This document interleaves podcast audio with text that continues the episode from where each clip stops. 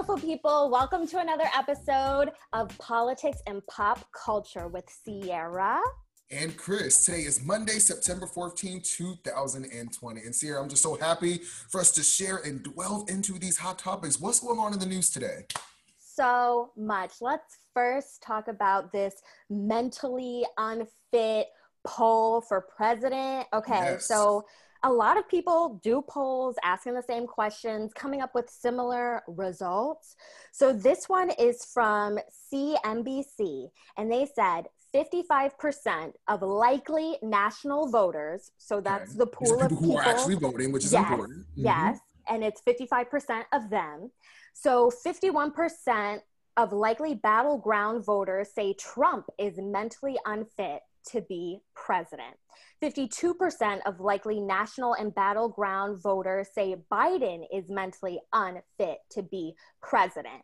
And then they also did physical fitness because I guess mm-hmm. now that is important.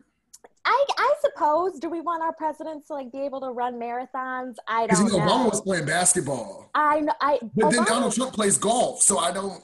Okay, go ahead. Let it's a new standard. Okay, so 51% of likely national voters and 52% of likely voters in the battleground say Trump is physically fit to be president. Okay, 52% think Trump's physically fit. So that's the majority. And 54% uh, say that Biden is physically fit to be president. Okay, interesting stats. Um, what do you think? Who do you think is mentally and physically fit to be president? I think that Trump is president. Okay. So, Correct. first, like, we have that, like, he's doing a job. Okay. He's doing the job now. Yeah. He's not in the basement. And Biden's been that politician. You know what I mean? So he knows the job as well. So I think they're both mentally fit according to me because you know what i mean? Like who i'm not a psychiatrist you know? That's also true. Yeah like i guess who are we to say what mentally unfit is? I know what i see when i look at clips of joe biden's brain literally freezing. There was a moment where he was like my name is joe biden and i'm running for senate and if you don't vote for me vote for the other joe biden. He literally looked in the camera and said don't vote if you're not you're not black if you're not voting for me. I didn't like that. He also um just he fumbles on his words a lot he performed very, very poorly in the presidential primary debates. And um, I'm just not a fan of his mental capacity. Like, I think when the presidential debate happens with him and Donald Trump, that we're really going to see the stark difference in mental capacity between the two. I know President Trump, he knows how to say person, woman, man, camera, TV. TV. Can Joe Biden do that? I don't know. So I would say that. Joe Biden think- needs a hit song because I'm sorry to say it. Have you heard that? Real women vote for Trump. We don't need no. liberal Trump. Yeah. See, that sounds like some TikTok stuff that I'm not privy to. Is that on TikTok? It's a YouTube video, but TikTok blew it up. There we go. I'm not on. TikTok. And so it's just like all of these bops for Trump. Like we need some bangers bops for Biden. For Biden. Hello, you know alliteration. I mean?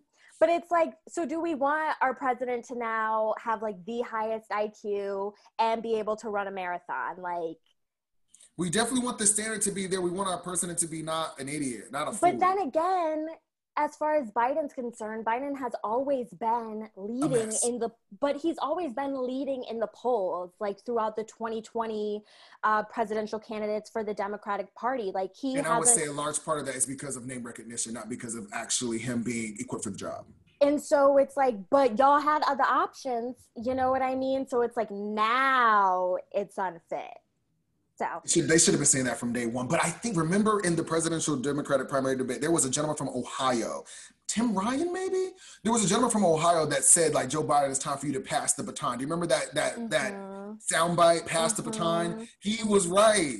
Like the fact that all those diverse young people, people of color, a gay man, and now we came down to Bernie Sanders, Donald Trump, Joe Biden. Like, man, I think we really dropped the ball on that. But I think that's a really good story. I want to, I want, I would also like for them to do a poll of like people who've worked in that White House, like people who have high positions who know firsthand what this job requires, and people who know like the stress of the job and the mental capability that one must have like poll them you know what i mean? Poll white house workers. Yeah like poll the people who who know what's up but then again, we're the ones voting. So very true. Very true. So we'll have a, that'll be a very interesting conversation to have moving forward about mental fitness.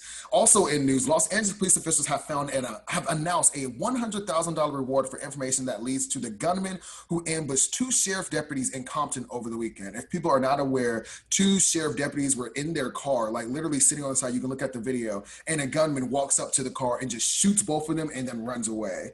What do you think that that says about the respect and reverence for police officers in our um, country today?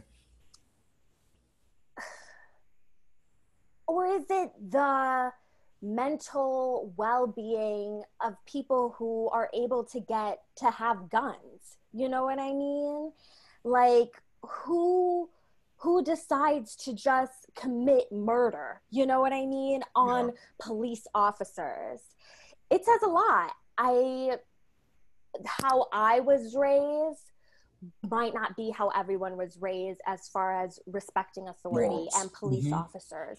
I have also come in contact with you know police officers who live in my neighborhood who work closely with the schools not as enforcers but just like we're here for you so that is my privileged gaze of it but having this again all over media all over people's timeline i think it's desensitizing and dangerous Absolutely. I think there's been a national collective consciousness that is having a, uh, that is moving towards a disrespect for police officers. I remember I was watching a video, I think that happened in Spain or Italy, I think it was, where a gentleman, or I think it was a woman, I got to see the clip, it was a while ago. They just literally set a police car on fire like just they think that like in the midst of the protest in the midst of everything that was going on they just felt i'm going to set this police car on fire. And i think that there's ways that the media can spin this to make it look like no one cares for the police anymore because i think this type of actions this type of radical behavior is going to get donald trump reelected. Because when donald trump puts out rhetoric talking about how we need more law and order and respect police because if we don't we're going to have chaos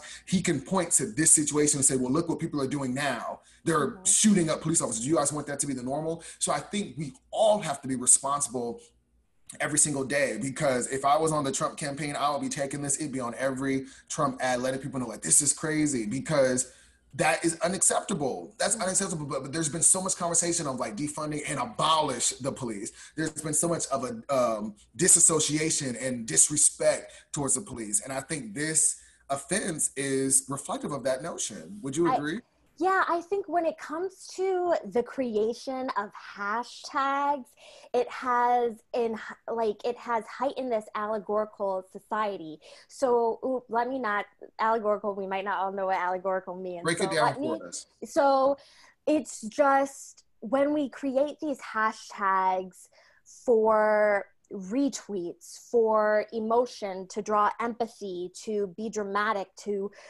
pull people in to pull the eyes in um, just to read on the screen what does that look like in real life? I don't mm-hmm. think they Hashtag are abolish, abolish the police. What is yeah, that it's mm-hmm. like abolish the police for the hashtag you know what mm-hmm. i mean for the eyes for the viewers to bring people in and then explain what you really mean by that and it's not really abolishing the police but allocating police funds that doesn't sound as trendy but i think you know in order for the right to not take it there it's just allocating funds which is what it's what most people, if they anyway. understood what defunding the police would be, would be for that. But people who don't really do that necessary work to do the investigative research, okay, what does this really mean? They might be like, well, the police are done. Now we can just wild out. Now let's go shoot them up in Compton over the weekend. Now the Los Angeles is saying we'll give y'all a hundred thousand dollars if you give us some type of information on who that shooter was because we have to look at motive. We have to know more.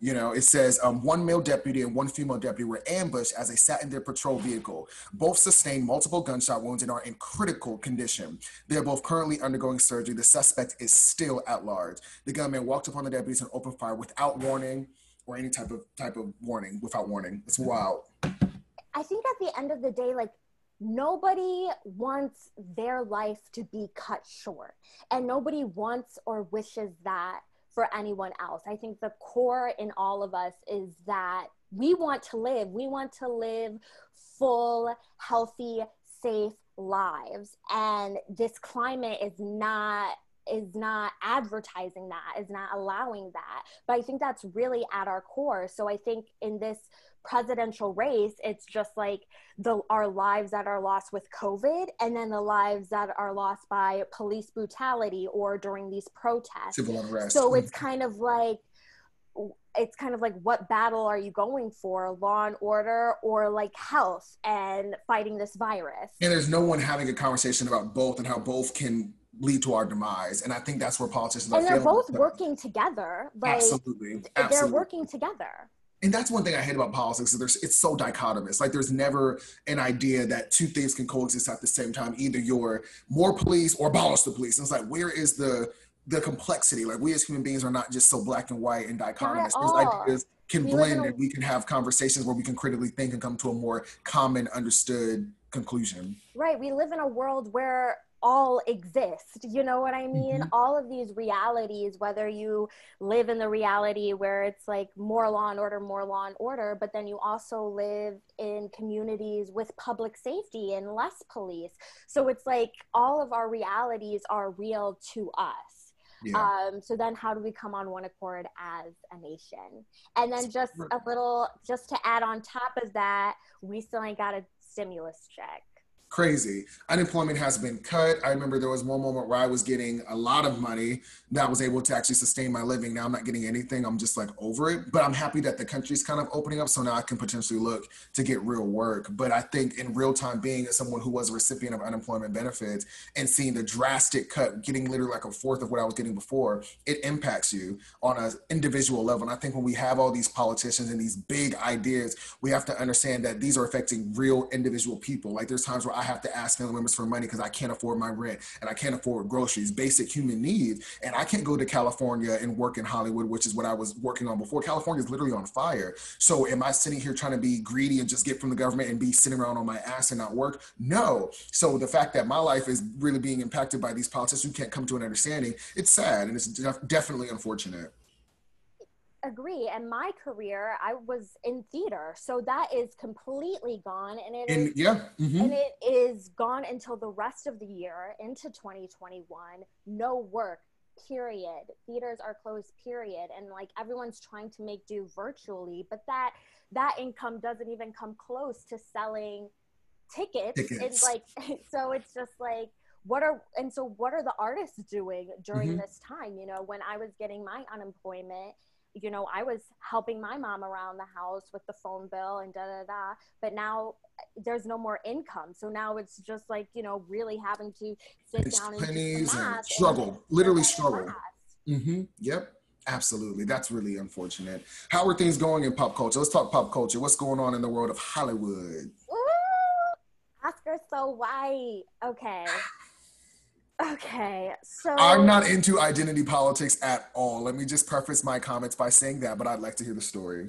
So, the Academy of Motion Arts and Pictures and Sciences, that's not the real name, y'all, but they have set kind of diversity guidelines, diversity demands, demands for mm. pictures that are eligible for the Best, Best Picture, picture mm-hmm. award at the Oscars. So there are four categories you have on screen, creative leadership, industry access and opportunity, and audience development.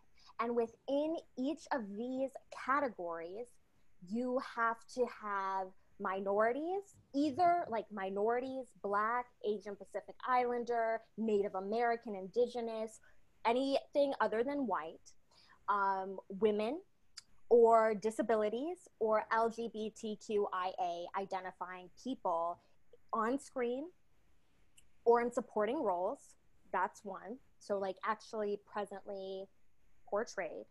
And then in the creative leadership, so writing the script, producing, behind the scenes involvement, somebody from that minority category in that category and then in C, industry access and opportunity. So, are there internships, mentorships? Are you bringing people in like as assistants?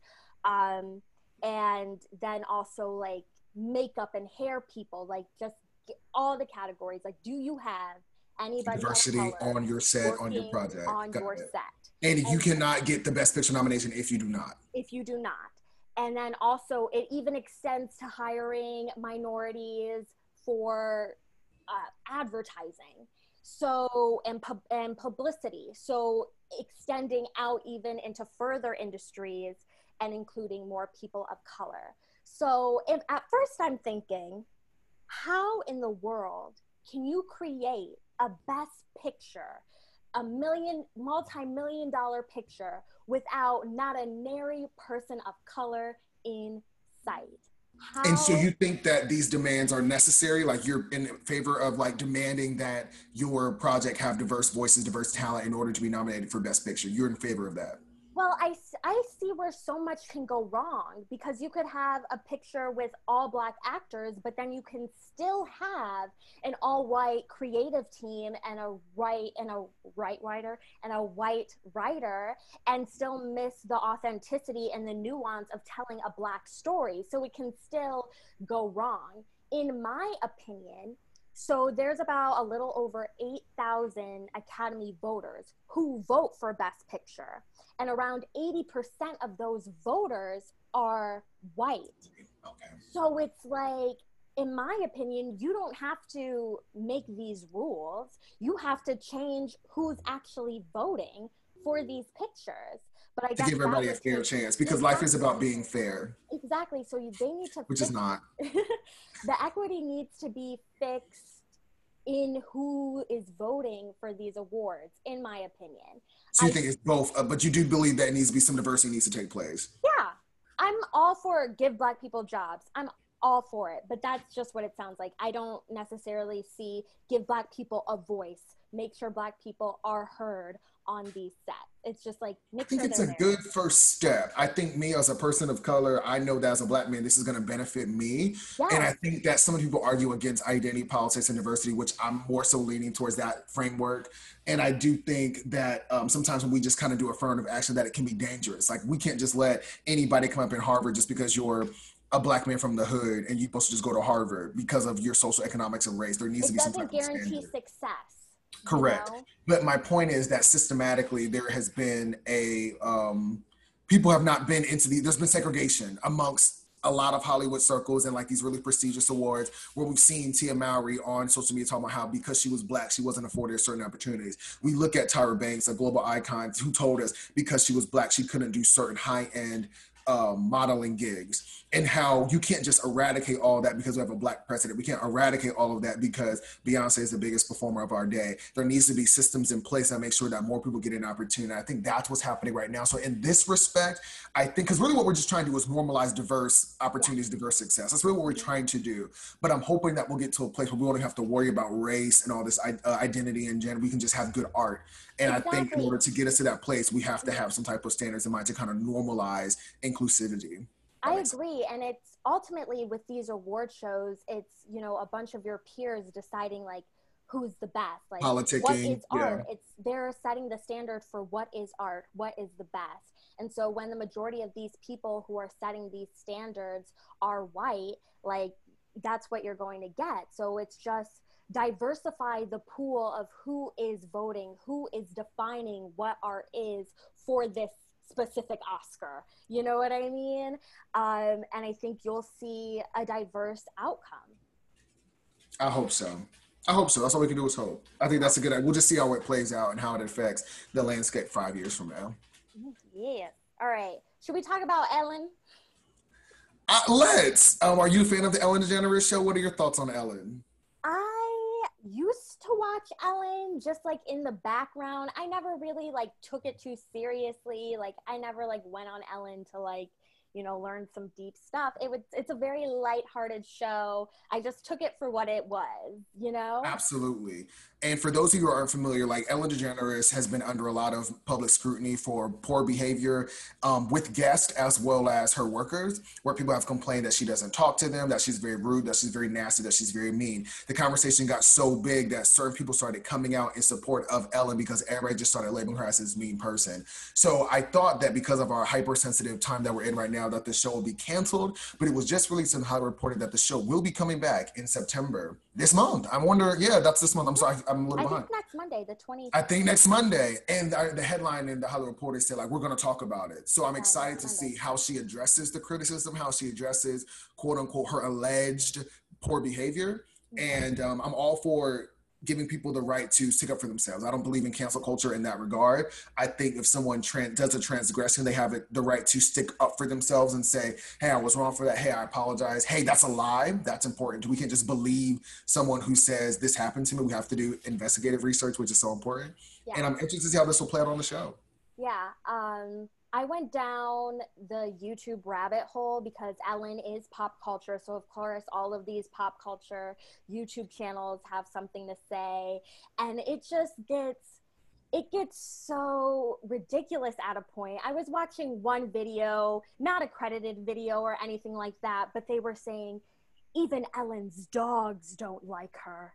Even her pets Mhm. think that she's mean. And I'm just like, what? Like, this is crazy. And then if you actually read the BuzzFeed articles, the employees that are coming out, they're just saying, you know, yeah, Ellen's not, you know, the nicest. She's an introvert. Like, she didn't smile at me. But their biggest pet peeve was with the executive producers. There was sexual harassment, there was microaggressions on racism with the executive producers. So Ellen's just away, and the producers are running the show and are creating a toxic work environment. But since it is the Ellen show, of course she's going to take the hit. But it was really the team under her that caused this demise and this destruction. So I now like after reading the BuzzFeed articles, I understand why Ellen is still there because she wasn't the one creating the toxic work environment, but then again it is her team. But they just fired the producers and they do you know Twitch? Mm-mm. So Twitch is hip hop. He's so you think you can dance. He's the DJ on the show. Who's Oh, those was like dancing, the black guy. yeah. Mhm. So he got promoted to co-executive producer As he on the show. Why not? I agree. I agree 1000%. Because he's arguably kind of a co-host. Yes, exactly. And so we'll see what happens. In my, I never thought of Ellen as not giving Black people a platform or not for inclusion. Like Ellen's a trailblazer. Like she came they- out. you do realize that when she came out as gay, like Oprah Winfrey literally got death threats to her show because of having giving Ellen a voice. Like Ellen was a marginalized, oppressed group at one point. We want to be hypersensitive into identity politics. Let's go back to let's look at history, which not a lot of people want to do. Ellen was somebody who like coming out as gay was like, whoa, like gay? What the heck? So I don't. I highly doubt that she just flipped flipped the brick and was like, "Oh, I'm gonna just be a mean to a mean to minority and oppressed groups." Like now, I, that Absolutely was. not. So again, we don't know. All we can do is have to see what Ellen says. We just have to see what happens. we have to wait and see. All right. Um, and so at the end of our show, we are Yes. going to leave you guys with some some gems just for your life to grow in your business and your personal life, things and tools that you can use that can just help you feel better and work better and just be more productive. So I came up with the one for today, and it was inspired after watching The Social Dilemma, um, which is about social media and that whole Rubik's Cube. So I think it's important for us to really listen and comprehend and digest what we're feeling and what our emotions are, especially in this age when it's just so much coming at us through the news, through social media. It's just intake, intake, intake. And how are we really responding to everything that we're taking in? Do we even know? Are we even aware of our emotions and our feelings when we read our emails and go through our phones? So, this is just a little exercise that you can do. You can write it down, or you can do it on your phone, or you can just talk to yourself. Um, as soon as you wake up in the morning, and the first actions that you decide to do, whether, you know, it could be brushing your teeth and, you know, taking a shower, like, how do you feel before? And then how do you feel after that? After you eat, um, how did that make you feel? And then, especially, before you go open up your phone and go on Instagram or read the news? How do you feel before? And then how do you feel after? Do you feel better? Do you feel worse? Are you neutral? Do you not even know how to write what you're feeling or how to communicate what you feel? Are you numb? And don't try and change it immediately. Just let it happen. Just let it be. Just be like, noted noted. And then as time progresses and we become more aware and we know how to communicate with ourselves how we're feeling, we can then alter the controls and how long we're on social media and what are the things that make us feel good and what are the things that don't make us feel good and just see how that alters our life and our being. Love that. That's so good. That's good advice. Ladies and gentlemen, thanks so much for joining us for another episode of Politics and Pop Culture. I'm Chris. And I'm Sierra. Be sure to subscribe. We'll see you next time. Thank you. Bye.